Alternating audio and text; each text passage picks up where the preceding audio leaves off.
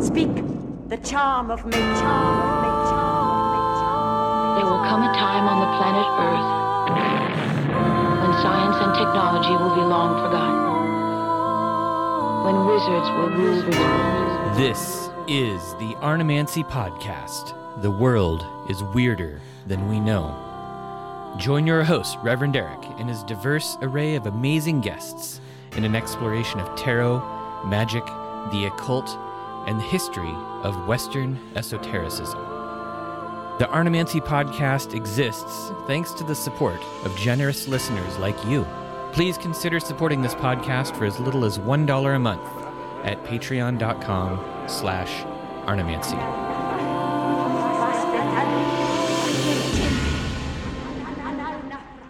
Welcome back to the Arnemancy Podcast. This is the episode that you have all been waiting for. Part one of the 2022 Year Ahead Forecast. Woo! Woohoo! Yay! Yay. I am your host and timekeeper and referee, Reverend Eric. And I am joined by my amazing friends, astrologer Andrew B. Watt and cartomancer T. Susan Chang.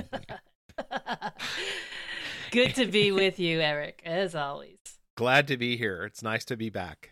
It's lovely to see your faces, and I'm happy that we're doing this again, and I'm also happy that you were agreeable to this new experimental recording format, which hopefully will not explode. So, Andrew, would you please introduce yourself just in case there are, I don't know, listeners who have been under a rock or listeners who have come from some far-off land to hear us? I'm Andrew B. Watt. My website is andrewbwatt.com. Pretty easy. You can find me on Twitter at Andrew B. Watt, and you can find me on Instagram and other platforms at abwatt or abwatt42. I think that's it. I've been on two of these episodes so far. It's a lot of fun, and I'm glad that your listeners are joining us. They've been kind of the most popular episodes of the podcast. I always kind of figured it's because Susie's here, and Susie's like really famous compared to us, but the rose between two thorns. Yeah. Oh man, guys. Susie, would you please introduce yourself now? Like, just, you know. Okay, yeah. So tell the three listeners who don't know you. I'm T. Susan Chang. I specialize in tarot. Let's see. Most of everything I do is probably easiest to find at t.susanchang.com. Let's see. I am the co-host of Fortune's Wheelhouse, which is now in retirement. It's finished, but you can still get it out there on all the podcast services. I write books on tarot, including Tarot Correspondences, which is basically modern day Tarot 777, and my book on the Minor Arcana, 36 Secrets, etc., etc. I've got a new one coming out next year, which is my online tarot course between hardcovers. So, but the tarot course you can get to through the website too. The only other thing I should mention is my Etsy site, which is etsy.com/shop/tarotista, where you can buy all kinds of cool stuff, like cases for tarot decks and perfumes and talismans. I've got some talismans on there now. 8 of Wands. So I think that's good enough. Ooh, I have. We're finding your luggage at all times and in all places. That's right. It makes sure that your luggage gets to where you're going way before you do. Unless you're carrying a keychain with the talisman on it, too. Then only your pants arrive. Always looking on the bright side, aren't we? That kind of year. It has been that kind of year. It has. The three of us have conspired to offer a 20% off any of our divination services if you book before the last day of Twelfth Night, which is January 5th. You can find links to our respective services on our web pages and in the show notes. And when you get there, use the code BIGASTRO22, and you will get 20% off. And even though the code seems to indicate that these are astrological services, I will warn you that only Andrew offers astrological services. Susie and I will just do cards. I remembered that we set this offer up last year, so I just created the code, and now both of you are stuck using my code. But Susie came up with a brilliant code for 2023, and we look forward to telling you about it next year. Yes. So here's how this is going to go. We're going to we have a lot of divination to get through. So we're going to start off discussing sort of the chart for the year, the solar return chart for the year. We're going to pull a card for the year. And then once we get into the months, every month you guys will have, about 10 minutes to talk about it. And when we hit the end, I will ring a bell like this. Oh, the bell, that's a sweet sound. Yes, yes, that's the bell of astral doom. Okay, so let's start off. Andrew, what's going on? What is this solar return chart? I'm going to act like I've never seen one before.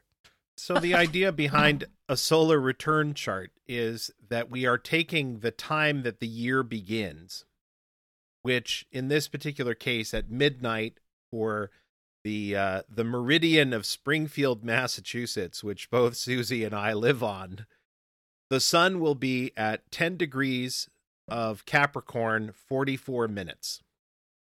So we are using that as the key for the remainder of the year. So every single month of the year, we're generating a new chart where the sign changes, but the degrees and minutes don't. This leads to a couple of different things. The first of them, as Susie pointed out in our pre-discussion, is that the ascendant is always going to be in Libra. Regardless of where you are in the world, when midnight reaches you, the ascendant is going to be in Libra. And this makes Venus the queen of the year.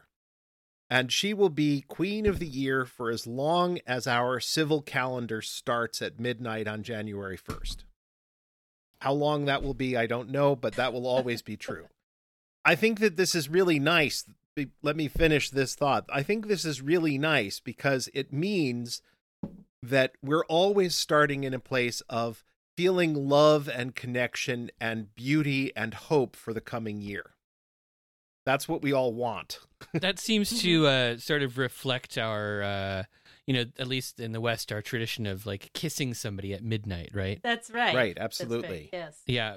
But also, I was wondering, like, so we have the precession of the equinoxes, which might shift our January 1st a little bit. And we also have leap years. When we have leap years, I suppose we might only be off by like a full degree at that point, huh? Does it kind of like build up, and then snap back? It does kind of do that. If I advance my calendar program, even as far as, say, 2040, I notice that the years get a little bit wonky. And, 20 years from now, the nominal first day of the year after 20 years, the 40 years from now till 2041, suddenly it feels like it's December 26th instead of January 1st. So it does get a little wonky pretty rapidly. I hope we have all managed to retire by then and that a new generation, like perhaps our sidekicks, do we get sidekicks? Our sidekicks will have taken over the forecast episodes by then. You'll have to start working on cultivating an apprentice, Eric. Sounds terrifying. Baby Wonder Wizard. I thought I was just going to be Susie's apprentice.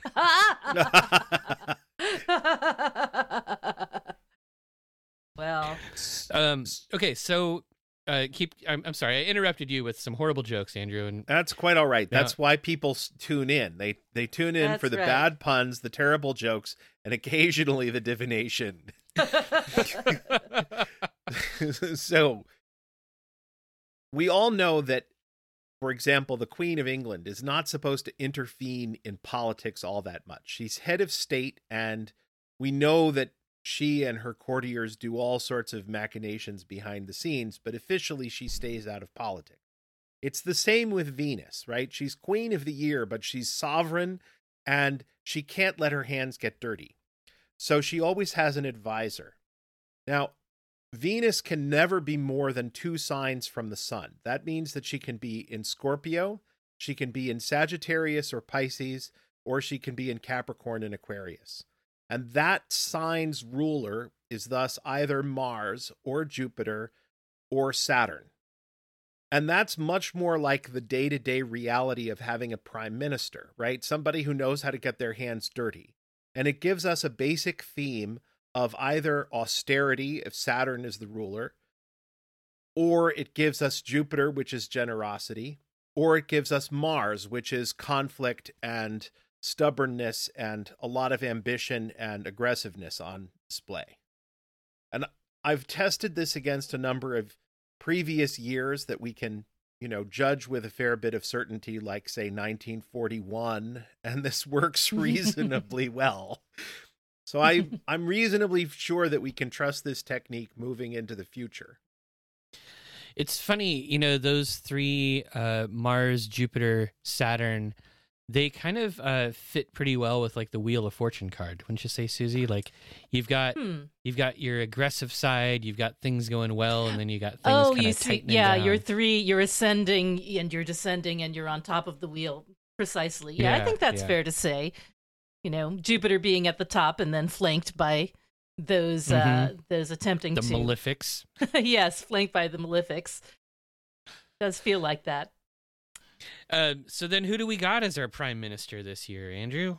Well, for the chart for midnight, for, as I said, the longitude of Springfield, Massachusetts, we have got Saturn as our prime minister. So it's a year in which austerity is going to be one of the key themes.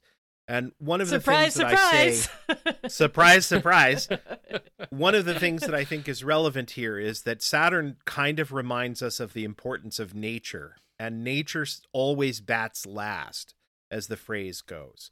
So in years in which Saturn rules, things have a tendency to be kind of dry, kind of cold, but also kind of austere or limited, and we tend to experience declines or limitations or obstacles as pretty serious conditions. You know, we just made it through 2021, which was a rough year. 2022, you know, I suppose we're probably all ready to tighten our belts already a little bit. We've been getting warned about all sorts of things. And last year it was Jupiter who was, not Saturn. So get ready for fun times next year. Yeah. Jupiter, because Venus was in Sag. Now, I think, what we're going to do is we're going to get the card of the year, and then we will talk about January itself. Is that what we do? Yeah, let's do that. Okay, let's do the card of the year. All right, so let us have a look. Oh, look, it's the Strength card. Wow. So that's really interesting. One thing that I've I did a sort of a rundown of results from last year, and I've decided to refine the way I interpret the cards that we draw. So I'm going to assume that they refer broadly to topics that may arise, rather than like how great we may feel or how terrible we may feel, which also sometimes, you know, there's a mood to the card. But with the Strength card, I would expect the emphasis to be physical strength. So literally health, well-being, and our ability to do what we need to do in this world, which is not surprising since we're all coping with whatever, you know, Greek letter of the coronavirus variant we're on. So I think that strength will be the topic, and primarily the health, the biological health of the planet, and those living on it. I think that makes a lot of sense because we also have a lot of like climate crisis crap to deal with. So the biological health. You know, global warming could also be the strength. So below. Yeah. Oofta. And somebody pointed out once that the Strength card literally looks like a woman feeding her cat medicine after they've been to the vet, right? So this is forcing the feral or the animalistic powers to take their medicine, even if they don't want to. Right. That's right. That's right. Yes. Yes, she's literally holding his mouth, the mouth of the lion. So there could be a message about masking. Kind of rubbing his throat a little bit, being like, "Come on, kitty, you can do it." Yeah. So, and the fact, I also think that it's fair to say this is a worldwide phenomenon because of the infinity sign on top, broadly applicable to everyone in all times. I'd agree. Susie, when we get into the rest of the cards, are you going to be taking these cards out as you draw them, or are you going to be shuffling them back in? So we could we could just do strength every month. That would be, we could do that. That would be interesting, like your all-tower card deck that you have. We could. I don't know that I could survive giving my cat that many pills, but let's get into the chart for January. So, Andrew, you've already run through the ruler of the year being Venus, and the prime minister being Saturn. So what's going on specifically in January that we should be prepared for? So the first thing that we should be aware of is that Venus and Pluto are having a conjunction, and this conjunction is going to repeat 3 times. We're just sort of coming up on the retrograde conjunction. We had a direct conjunction just about a week ago, or even not even that. I think it was like the 12th. So it's just a couple of days past. And the third one doesn't take place until March. So Venus and Pluto combinations are about this lovely idea of being together and having a great time with somebody, and the other person being really domineering and controlling. So the queen here is not really in control of herself, and that's not a great place to start. Saturn, as our prime minister, is in the decan called Heaven and Earth. So the prime minister has this really big utopian ideal that they want to achieve, but the reality is that utopias involve practical extremism. So we're not starting out with a great relationship. The third thing is that I have also selected a monthly governor, and this is a planet we didn't talk about much last year, but it's whichever planet rules the midheaven. And the midheaven in this case is in Cancer, so the first month is going to run fast because it's being ruled by the moon. And that creates some rapid changes right at the beginning of the year. So we don't really get to ease into the next year. We got to kind of like start off at a gallop. Yeah, I think that there is going to be quite a bit of a gallop, especially since Mars and the Moon have just had a conjunction just before January 1st. So the Moon is going to be rushing. They've just had this militant meeting and is going to be pretty aggressive to get things done. Well, heck, Susie, cheer us up with a really good card for the month. Let's see what it is. Oh, my God. Is it strength? It is. Strength! Yeah, so I guess, what happens in January applies to the entire year. I think it's just where we are right now in December. You can look ahead to January, and that it's going to be all about boosters and all about, there's this new pill that they're antiviral that they're trying, the Pfizer pill. Right. Yeah. So that's good. I mean, last year we had the Ace of Wands in January, and I was really excited and stoked about that. And then we had, the January 6th events. And, I think the way to read the Ace of Wands would have really been to recognize that it was an overflow of energy, an insurrectionary energy. So, we can't assume that the strength card will be all good news, that merely highlights the area that we're going to deal with. The other thing is that I noticed a high correlation last year between the elemental correspondences of the card and the natural disasters that went with them. So we may be talking about something fiery, literally, if you look at the actual news headlines for a year, every month is disaster month. So we can't really say that one's worse than the others. But if there's going to be disasters, they will be related to fire. Okay. Well, did I cheer you up? So everybody keep not totally. I would just sort of Australia. Everybody keep like a bucket of sand ready. Well, that's actually a really good point because it is fire season in Australia. And so that is something to watch out for. The other thing about that Ace of Wands card is that we had in January of last year, as opposed to strength for this year, mm-hmm. is that the Ace of Wands is about improvised weaponry, as opposed to a dedicated killing tool like a sword.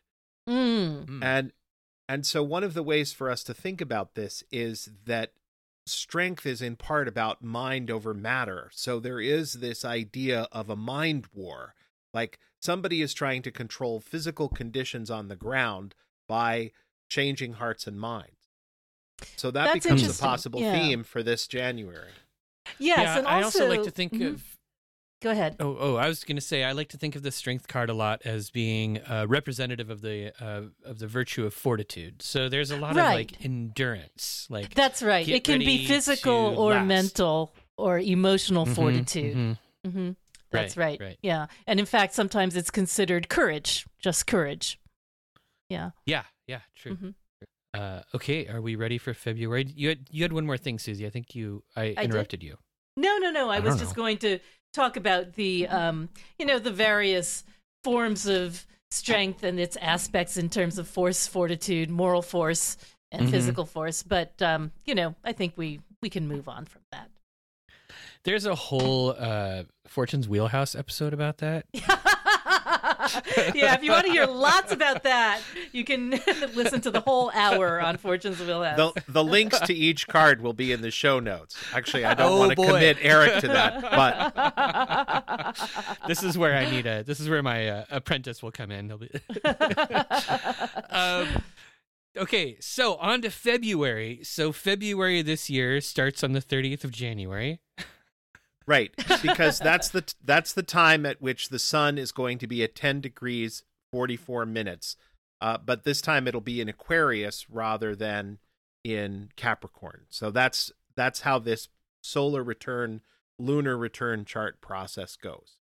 Okay. So Venus will be retrograde, so the Queen is reviewing past actions and trying to sort out what her relationship is apart from Pluto.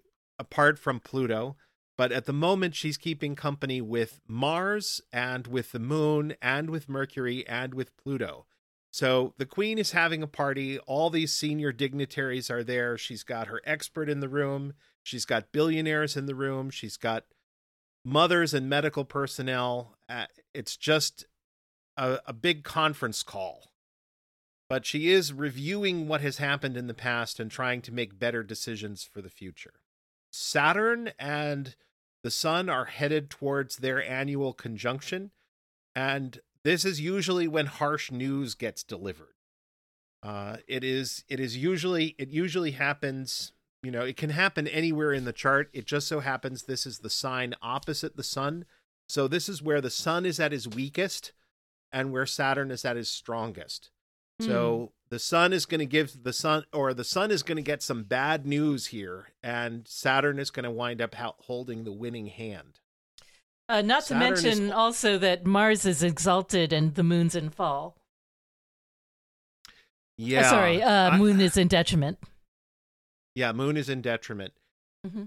I think it's important to point out that Mars is going to pass through Capricorn, hit Pluto, which is this expansionary power, and then it's going to hit Saturn again in Aquarius. Now, Saturn has moved on from Aquarius, but this combination of Mars hitting Pluto, hitting Saturn, is exactly the thing in the 2020 episode that I said to Eric, God, that looks an awful lot like plague. I don't want to say it, but that's kind of what it's supposed to represent.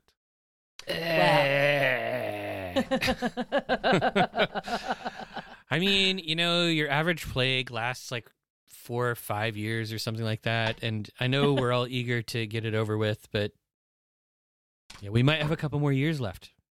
I don't want to say that, but. Yeah, I know, but. But, yeah. Well, would you rather know or not? That's what we... I'd rather know. I'd rather know. I think it's important. I'd rather know. That's why we do this, right? Right. Yep. Right.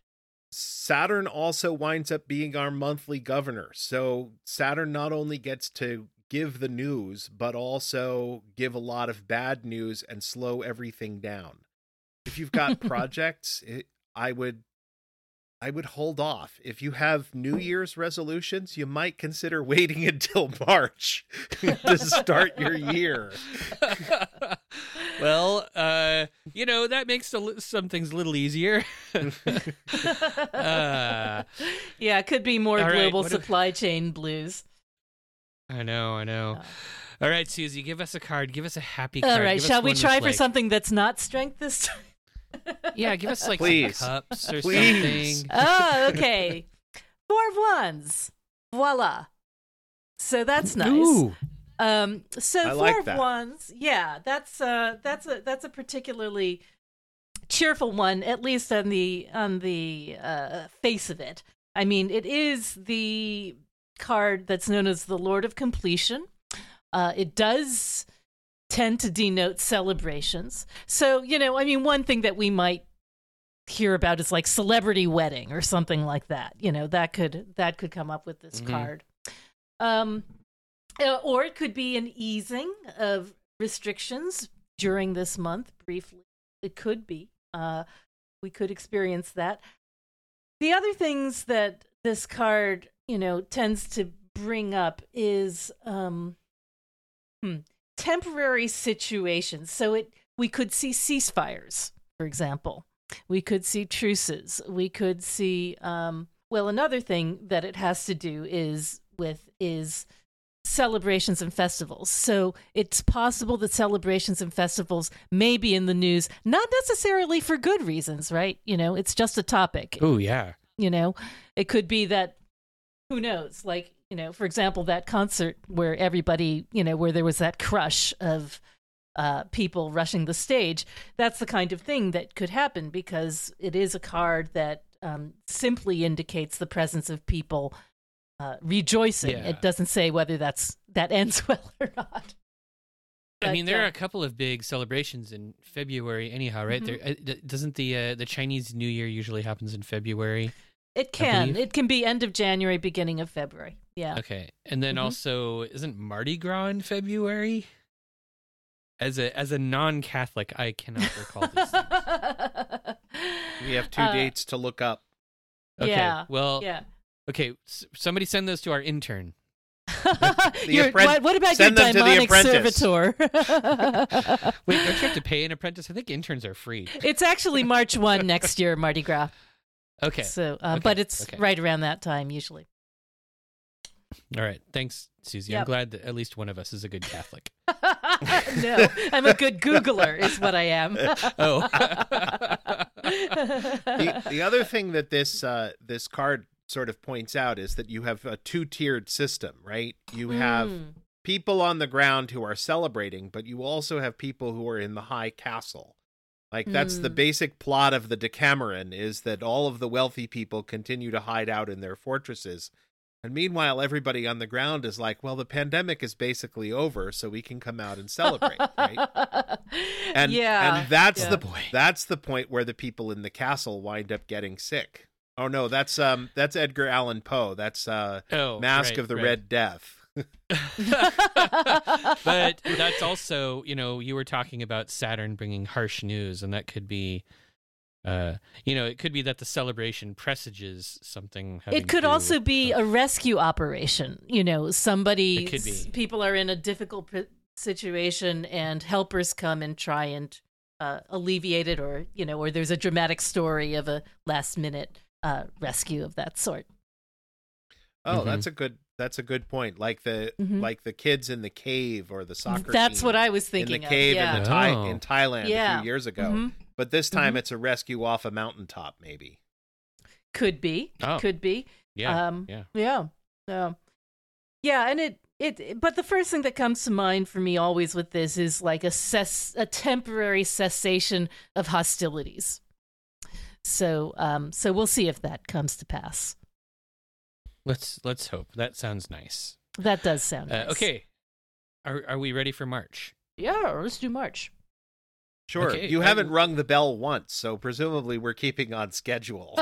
So far we've done pretty good. The intro was long, but I feel like we're making up time. We're doing a good job. These episodes always run long anyhow.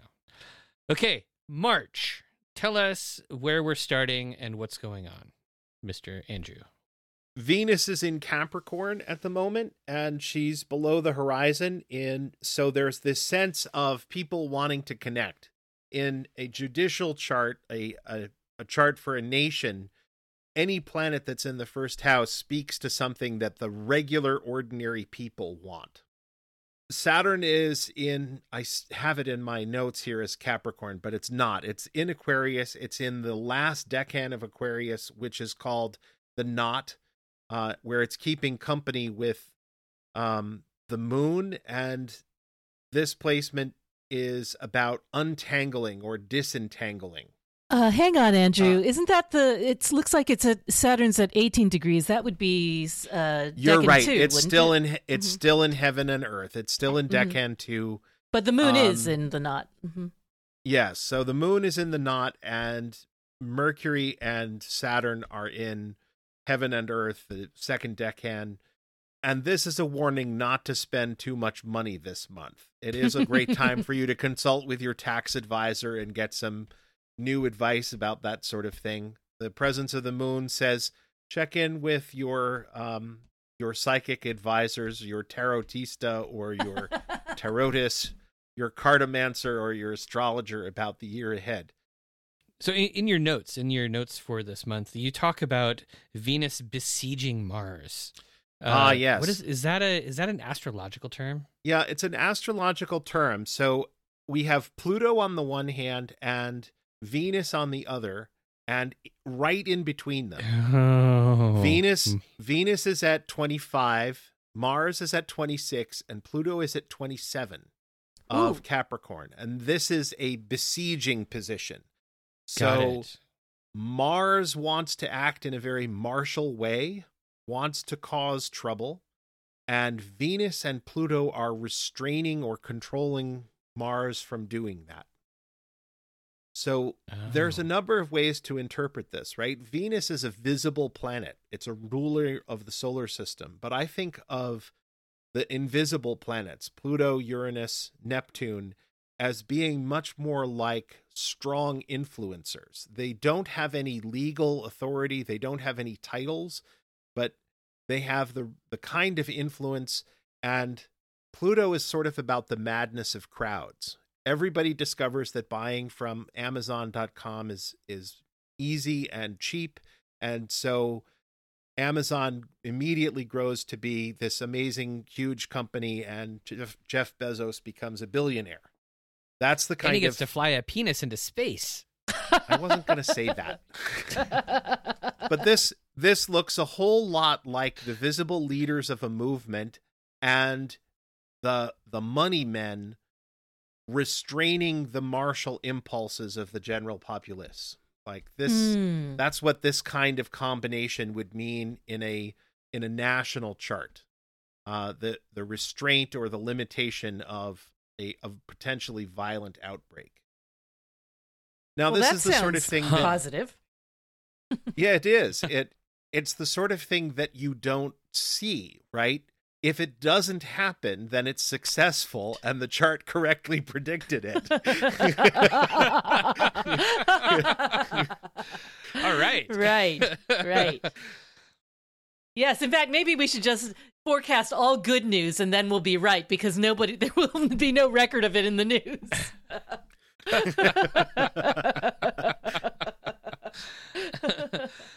Susie, what do we got on the tarot side of things? Are we going to pull strength again? Let's see. This is March. I've got the Page of Swords, which is interesting. Ooh, all right. Because, as I recall, we got the Page of Swords last year as well. And I was quite interested. It wasn't for March, though. It was for June. And the results that we got last year during the month of June was that it turned out that there was a lot of sort of churn in sort of small countries and new governments. So, so Page of Swords is that kind of like just starting out in the regime, trying to make something happen. Very often the first start of any new government in any country is faltering and stuttering, you know, as the Page of Swords does. There's a great deal of sort of infrastructural flailing about, which we see in the Page of Swords as well. So perhaps we'll see something like that again. You know, we'll see the other thing that I can imagine it being, if not government reorganization, could be something in the legal system. Sort of a wrangling of policy behind the scenes, but not quite getting there. So, that sounds kind of terrifying too. I mean, we've got some legal system issues that are going to be coming up here in the United States, like some big ones. We do, but also I immediately was sort of thinking of the kinds of challenges that, like, the new prime minister or the new chancellor of Germany, is gonna face. You know, I mean, imagine following on the heels of Angela Merkel after what she's been in there for like 16 years. There's some big shoes, big sensible shoes to fill. Very, very sensible shoes. Very sensible shoes. So, yeah. And the other thing is that the Page of Swords, you know, I wouldn't be surprised. This is not something that came up last year, but it could be also school related, you know, education related, like debates in school boards across the country, like we've been seeing a lot this year. It's that kind of like somewhat fractious, interminably debated controversies at local levels. You know, that could also be very Page of Swords. That makes sense. We do have a conjunction on March 28th of the Moon, Venus, and Saturn, sort of at the very end of the month, which I think is worth paying attention to. That's your creative instincts, your gut wisdom, and your lived wisdom of the number of years of experience on the planet that you've accumulated. And so if your instincts are telling you something at the end of March, you should probably believe that. Lean into whatever it is that you feel like those three parts of yourself tell you should be doing. Okay. I will pay attention to that because that will be... you know, 3 weeks after my delayed New Year's resolutions start. Right, exactly.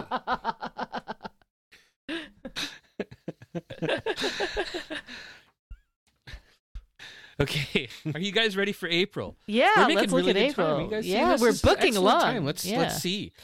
Oh, man, if only the year would pass this quickly. Well, I don't know if I want that to happen. Yeah, I don't think you want that to happen. I would like it to pass at a normal pace and not the extra slow pace that years have been seeming to take. I was promised that as I got older, years would pass more quickly. Mm. Are they? They were up until, like, 2020. Well, that's to be expected. I think all of us are feeling that way. Yes, yeah, that's true. In fact, somebody asked me what year of school my son was in, and I just got it totally wrong because I just thought that year didn't happen, you know? I mean, it was like, oh, you know, he's actually a junior, and I'm like, no, he's definitely a sophomore. We feel that way about totally my stepdaughter sometimes. She does something amazing and brilliant, and we say, how can you do that? You're 4. You can't even read yet. Yeah, exactly. She's 28, by the way. It's not like... Oh, that's funny. So the chart for April actually occurs on the 31st of March at 7:35 a.m. And Venus and Mars are now besieging Saturn. So Mars is at 18 degrees, Saturn is at 21 degrees of Aquarius, and Venus is at 24 degrees. So Saturn is the prime minister of the month, or the prime minister of the year, and the monthly governor for this month, but trapped between what I called the peace-loving Secretary of State, that's the Venus side of it, and the... bomb them all and let God sort it out activity of Mars. So that is an interesting besiegement. It's a very interesting besiegement. So this looks a whole lot like a high level, very forceful intervention of some kind. It doesn't necessarily have to be in the United States, but it suggests a fairly strong takeover of something. Or the sweeping away of the norms that have been established by somebody who's a little bit too attached to austerity. This is kind of an interesting thing to be having happen on the tail of the Page of Swords from last month. We might be seeing some sort of upset that goes that takes a couple months to settle down. Right. It's also worth noting this is where the Saturn-Mars conjunction finishes up, right? Venus is going to move on into Pisces, where she's exalted, but Mars is sweeping right up towards Saturn, and that conjunction is going to happen pretty soon. So this is that potential for plague sort of finishing up and coming to whatever outbreak we're going to see. Wait, hold on, hold on. You think that the outbreak will be during this part, and so the plague isn't finishing yet. It's no, I don't think it's. I don't think it's finishing. I think that this is the point where it sort of takes off. Oh, that's not very exciting. It's not. Or it's the wrong kind of exciting, I guess. Part of the reason why that may happen is something that's happening in Pisces at about the same time, which is that we've got a Jupiter-Neptune conjunction occurring in Pisces. Now, Jupiter is the ruler of Pisces, and this is the first time in several years that Jupiter has been in a sign that it rules, and it, you know, in general, this is a very favorable combination. But Jupiter is about rulership and good leadership, and Neptune is about people just not obeying the rules. Mm. And so a conjunction like this is for your own good, where we are imposing these rules on you for your own good, and people going, "You're not my dad. I don't have to listen to you." So this is not a great combination to have in the middle of a plague. I don't know quite how this is going to play out, but this is traditionally unfavorable. Well, you know, the other thing, though, is that, you know, through most of April, you're going to be having both Jupiter and Venus in signs where they do well. You know, we're going to have Venus and exalted in Pisces and Jupiter dignified in Pisces. So there should be some good vibes, regardless of how realistic they are. Right. I think that there will be some good vibes and we will feel great.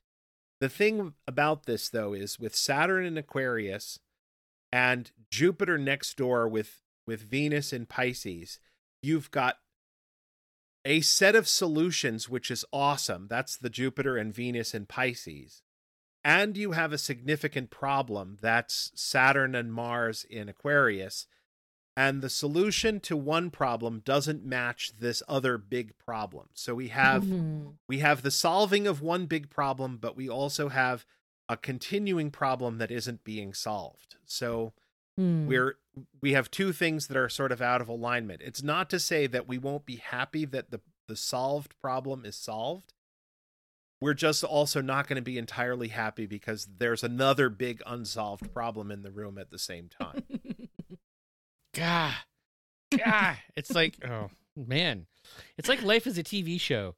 It kind of is. Well, I see some really fantastic escapism there. We might get some really good movies out of this. We might get some really good drugs out of this. Or some really good drama out of this. Oh, maybe all three, you guys. They don't have to be exclusive. That's true. Well, okay, Susie, give us a card. All right, let's have a look at what I've got here. Oh, it's the Wheel of Fortune. Wow. Ooh. Yeah. So that points to our buddy Big J, Jupiter. And interestingly enough, we got this last year in February. Yeah. So one of the things that happened last year in February was that a Porsche broke the land speed record for cars. So... So do you think that's going to happen again? Are we going to get a new land speed record? I just thought it was a charming manifestation of the wheel literally turning really fast. Yeah.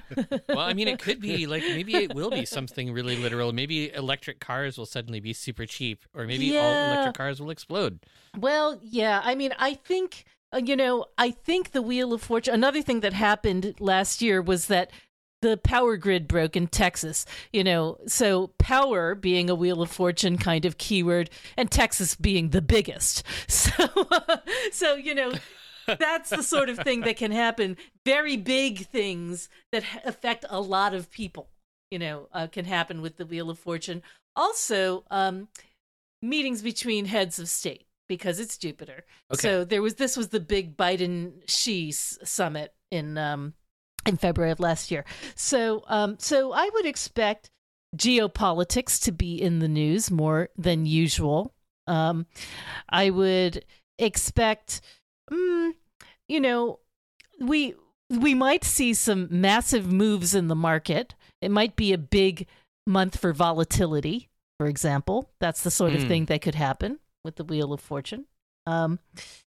Let's see. And I think that heads of state generally will be in the news. Like, for example, the impeachment trial was all the news in February last year. So I would look to our heads of government. Right. I would look to our big money systems.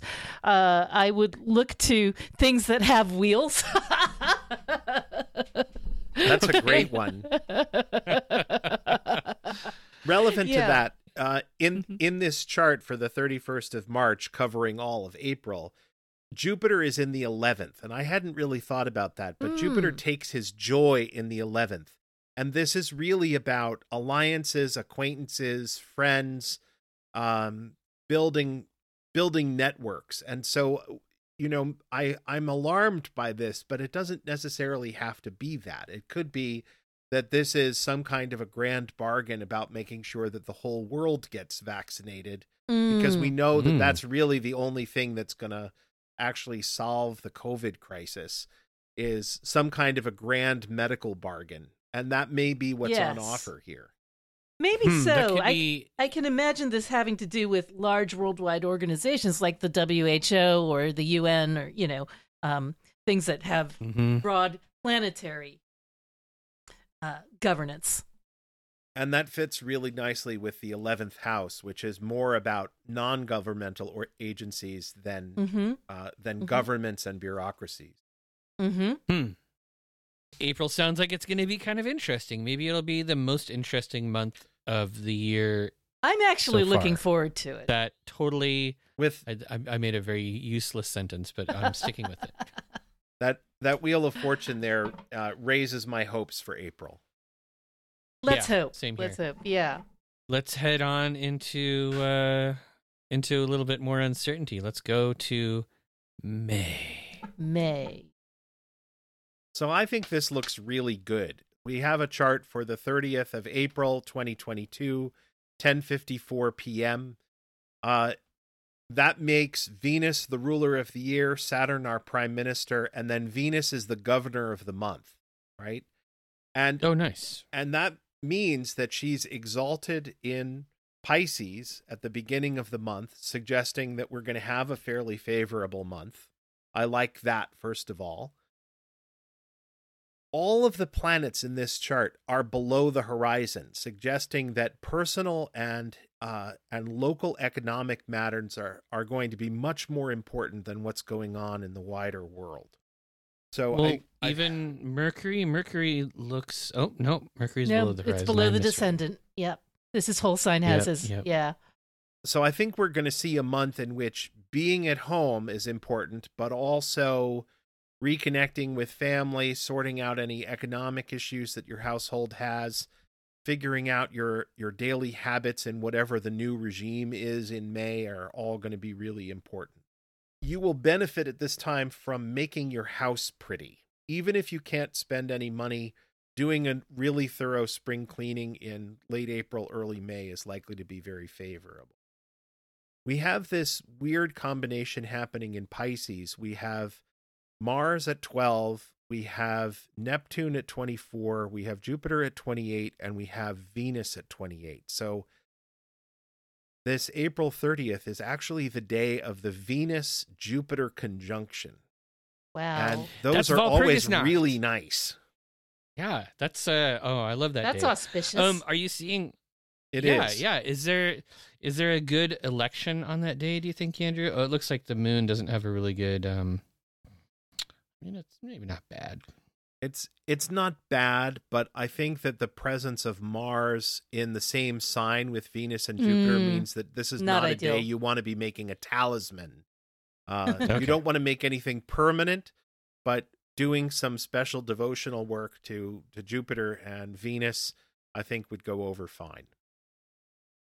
Nice. That sounds like a day for people to keep in mind. And, you know, I mean, it is Walpurgisnacht, which is a great witch celebration day anyhow. So hopefully that'll be fun for folks. Mm-hmm. Yeah. I should say one other thing, and that is that the last decan of Pisces is called the Cup of Blood in this system that Austin Coppock developed in his book 36 Faces. And it's always been associated with medicine. So here you've got this planet that that represents creativity and innovation. That's Venus. And then you have Jupiter for leadership. And then you have the influence and the sort of dispersal of power that is represented by Neptune. And pretty soon they're going to be joined by Mars, all in the Cup of Blood. So this is, again, like the moonshot effort to figure out medicine, but it can also lead to a lot of disinformation and misinformation. So that's worth bearing in mind as well. We're not going to know what this means until we're there, whether it's disinformation or whether it's a new solution to the current problem. Interesting. And the Decan ruler for is Mars, in fact, for Pisces 3, who's right there in the sign. So he'll with get them. There, mm-hmm. and he will be getting to Jupiter and receiving instructions from the boss of the sign. Mm-hmm. Right. So it's Mars being managed by Jupiter, but Jupiter saying, here's the broad policy goals, Mars go out and do it, and Mars going, this is what's gonna go down, damn it. Okay, I think it's time for a card. Let's see. What do we got? Ha! Ace of Wands. Okay. So, oh, shit. Yes. That's not good. Yes. So, well, you know, I mean, the thing about humanity is that, you know, what's good for one person is usually bad for somebody else, because we're like that. We're antagonistic. So, you know, I would expect tempers to be running high, or libido to be running high in the Jungian sense, a high amount of emotional investment in everything. People's drives getting the better of them. So, as I mentioned, we've seen the Ace of Wands last year in January, and of course the big news was the storming of the Capitol. But you know what else happened that is another aspect of the Ace of Wands back then was that whole GameStop phenomenon, which is sort of this like rapid inflation, yes. You know? Oh yeah. Yeah. You know, that so, excitement about driving the stock, you know, sky high based on, you know, nothing substantial. So where we saw the beginning of the rise of the non-fungible token, which might be another thing that, you know, the Ace of Wands might represent. Well, that's kind of interesting. I mean, if you're looking at like the because you had a financial sort of interpretation about volatility and stuff with the Wheel of Fortune in the previous month. So it could be that maybe you should be buying lots of stock and possibly and weird gifts of monkeys in April, so you can sell them in May. There was a very deliberate story with that GameStop business about deliberately hurting hedge funds, and there was at least one hedge fund that went out of business. So we spoke just a bit about how wands represent improvised weaponry, and there was a desire to weaponize the stock market against the big inside players. It turns out that the big inside players still made a lot of money, but a lot of them didn't, and there was at least one hedge fund that went out of business. So that's right. There's definitely something to that idea that this is an improvised weapon to use against the experts or the so-called know-it-alls. There is a rude strength to this card. Yeah. And I love that phrase. Isn't it great? You know, I think strength. There's a not knowing when to quit kind of a thing. Too much is never enough with the Ace of Wands. So one other thing that I saw last time was overdoses, unfortunately. So, you know. Oh, yes. Yeah. So, you know, Ace of Wands is something to be aware of, just the amount of sort of personal inflation that might be going on. In fact, inflation generally might be an issue. Financial inflation as well. Yeah, and that's actually one of the things that we have been warned that might be hitting us soon. Mm-hmm. You know, the Ace of Wands, or the energy in the Ace of Wands, like, I usually don't see it as a bad card when I'm giving a reading, mm-hmm. but it is sort of a card that has too much energy for its own good. It's like, this is the overflowing of power, you know, like... that's right. The shattering of the spheres and that sort of thing is... associated with the Ace of Wands. I would not be surprised if there were, you know, also some eruption of some kind, whether it's volcanic or earthquakes or something like that, just because of the, you know. Or boils. Or boils. Remember, kids, boil your lances before you lance your boils. Now that's rude strength for you. That's rude strength, yes. Ooh. Are we ready? We're not. Close? April 30th is also the day of our first eclipse of the year, and it happens in Taurus, which in this particular case is in the 6th house. And that means that it is going to be the sort of thing that affects the working classes. Like traditionally, this stuff happening in the 6th house is working classes, miners, the rank and file of the military, those sorts of things. And we have, at the same time that this eclipse is happening, we have the Sun and Moon, because it's a solar eclipse, and we also have Uranus, and they're practically all on top of one another between 10 and 14 degrees. So there's a sense of this particular eclipse as causing more upheaval because it's going to be amplified by that Uranian energy. Mm-hmm. Mm-hmm. And it's also happening on the North Node, so it's also got that more of this. So I would say that this is unionization. This is ongoing forcefulness from the working classes to push for better working conditions. Like all of that sort of stuff takes time, but it is likely to yield results. Those sorts of movements have been gaining a lot of foothold this year, which just makes me so happy. You know, first with the what do they call it? The Great Resignation, right? And then like the rise of like the anti-work movement on Reddit and stuff, like, and unions happening. People talking about unions more and more, and people actually like doing it. That would be amazingly good news. And this comes back to Susie's point about winners and losers. Mm-hmm. It is a good thing that wages rise in the United States and worldwide because we have not adequately calculated the cost of labor in our goods and services for decades. But that doesn't mean that it doesn't have inflationary pressures that go along with it, because companies will raise prices in accord with how much additional money they have to pay labor. Right. That's a good wage point. Gap. Yep. So this eclipse should be one that, I guess, of the three of us, Eric, you'll be feeling, because you're the one with the sun in a fixed sign. So you have that to look forward to. Yeah, you're in Scorpio, right? Okay, well, I will look forward to this eclipse. I'm going to party my ass off on Walpurgisnacht this year. Excellent. You guys are both invited if the pandemic allows us to travel. Fantastic. That's great. Now, on to June. Oh, I probably should have rung the bell. Hold on, let me do that just to emphasize that it can happen. We've been making amazing time, and now we are on the last month of part one. We're coming into June. Andrew, get us started on June. Let's hear how it's going. Venus is in Taurus, so she's in a sign that she rules.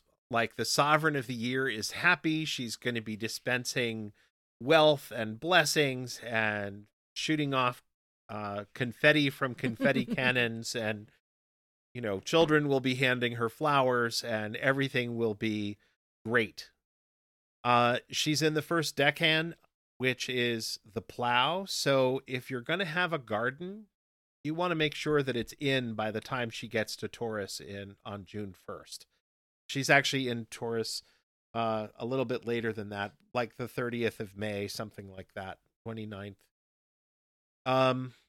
Saturn is our prime minister, and he is in the 12th house, and he's conjunct the sign of fortune, or the lot of fortune, in that last decan of Aquarius, the knot. So untangling things.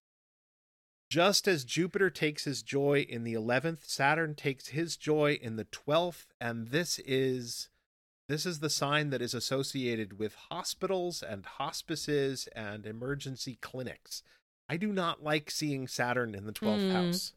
I don't like this either. How come Saturn always oscillates between being kind of weird and kind of crappy? Because something has to be in astrology. That's right. Something has to be. I guess so. Jupiter is the monthly governor, and he is in Aries, and he is coming up on a conjunction with Mars. I forget whether they actually meet or not, but before Jupiter was telling Mars how to behave. Now Mars is telling Jupiter how to behave. It doesn't seem fair to me, really, that we finally get a year with Jupiter in Pisces, and he's only there for like the first 5 months of the year. It's just not nice. And yeah. Wait, what happens? Does he go retrograde again? He does go retrograde later in the year and drops back into Pisces, but he sort of spends 5 months in Pisces and 5 months in Aries and then 2 months in Pisces again, something like that. It's not enough. It's just not enough. It's not enough. Do we get any good Jupiter elections out of his little Pisces toe dip? That we do get some, and I think it's probably worth a separate episode. Yeah. Okay. Just to answer your question, I'm just doing a little Astro Gold animation here. There will be no conjunction of Jupiter and Mars because Mars is not going to retrograde. No. Mm-hmm. Terrific. Not in June anyway. Good. Yeah. Okay. Are we ready for the card then? Yeah. Andrew? Let's have a look. All right. Oh, it's the Nine of Wands. Okay. So, well, you know, the Lord of Strength. So, by the way, I hope somebody's writing down these cards because I haven't been. I am writing them down. Don't worry. Fantastic. You're a champ. I mean, my apprentice is writing them down. Your demonic servitor. Yes. So, his apprentice. We've already determined that. So the Nine of Wands is an interesting one. I mean, it looks, in Rider-Waite-Smith, it does look a bit defensive and clenched, I guess we could say. But yeah, you know, I mean, isn't the Nine of Wands looking a little beat up? He is. He's got sort of that bandage over his head. You know, yeah. It's been a rough ride. It's been a rough ride through the. So, you know, so that's something that we might experience. It is fiery, and I think that that's something to look out for during that month. Things relating to fire. Now that we have a 9-month fire season in this country, unfortunately. Ugh. Yeah. I don't want that to happen. No, again.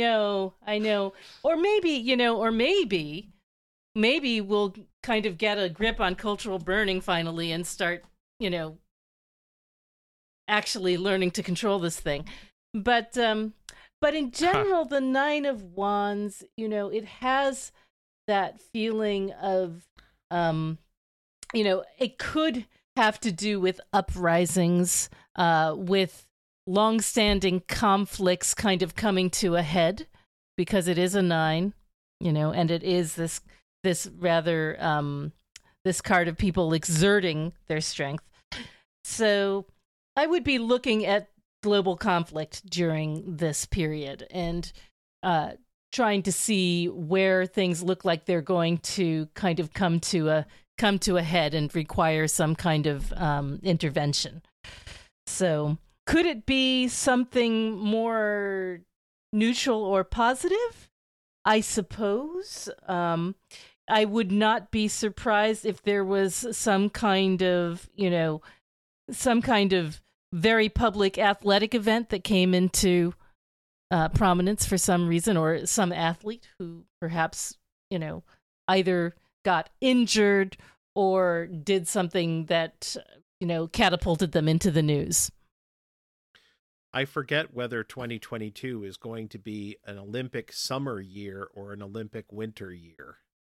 Ever since they went to Olympics every 2 years, I just find that I never know it's whether winter, it's a summer year or a winter year. But didn't the Tokyo one just happen? Yes. Was that Tokyo just happened? I guess. Yeah, and that was in summer. So that was that was when the whole Simone Biles thing happened. Yeah.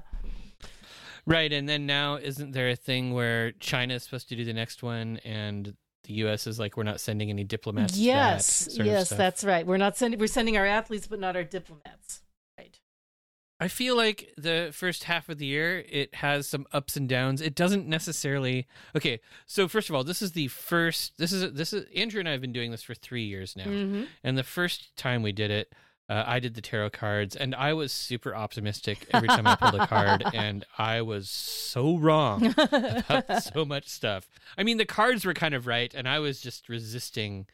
Well, the thing is that, maybe all the things that you forecast optimistically happened. It's just they don't make the news, because if it bleeds, it leads, That's true. And I feel like, last year we were a little pessimistic going into it. I feel like this year I feel the pessimism. Like there's been mm-hmm. the last 2 years have been so hairy globally. I was thinking about that, and I feel like it's worth having a little bit of a reflection before we close out episode or part one of this two-parter. Mm-hmm. And that is that the last 2 years have told us how relatively peaceful and calm the previous 50 years have been. That's a good point. All of us on this call grew up in an age of relative peace and relative stability, at least for where we lived. And a lot of the rest of the world had trouble. And now we've seen with our own eyes what it is like to live in a place that's not quite as stable and where the norms that we grew up with are no longer, quote unquote, normal. It's hard to think about this, but in a sense, we are being taught what it is like to live in a place without norms. Mm. And the divinations are sort of giving us a foretaste of what it is like to live in a world where norms are not obeyed. I don't like it much. It's got its challenges, that's for damn sure. It's got challenges, but it seems to me that a lot of the challenges come from not listening to one another and not learning how to compromise. I mean, a mm-hmm. lot of what we're seeing in the charts and a lot of the cards are sort of pointing to forceful decisions where I say, I'm right and you're wrong. We haven't gotten a single cup. We haven't gotten a single coin. That's true. There's some stuff here about issues that haven't been addressed, and the cards that represent compromise are not the ones that are coming up. As a matter of fact, we've gotten mostly wands. People acting on impulse. Yeah, and the only compromise-ish card at all has been that 4 of Wands. Mm-hmm. Everything else has been about like showing strength mm-hmm. or fighting or mm-hmm. having big change or it's been I guess what we can do is we can hope that the second half of the year shows some calming of the tempers and a little bit more. We can hope. Join us on the next time on the Arnemancy Show. Yes, which brings me to thank you everybody for joining us for part one of our 2022 forecast. Part two is coming up shortly. You can find Susie at t.susanchang.com. You can find Andrew at andrewbwatt.com. And you cannot find me at ericlarneson.com, but you can find me at arnemancy.com. We're also all on Twitter and Instagram and all those sorts of things. And remember, there's our code BIGASTRO22 to get 20% off a divination reading. if you book one before January 5th. And okay, so adieu. Adieu. Thanks so much. Till later, all. Thank you so much. Till later.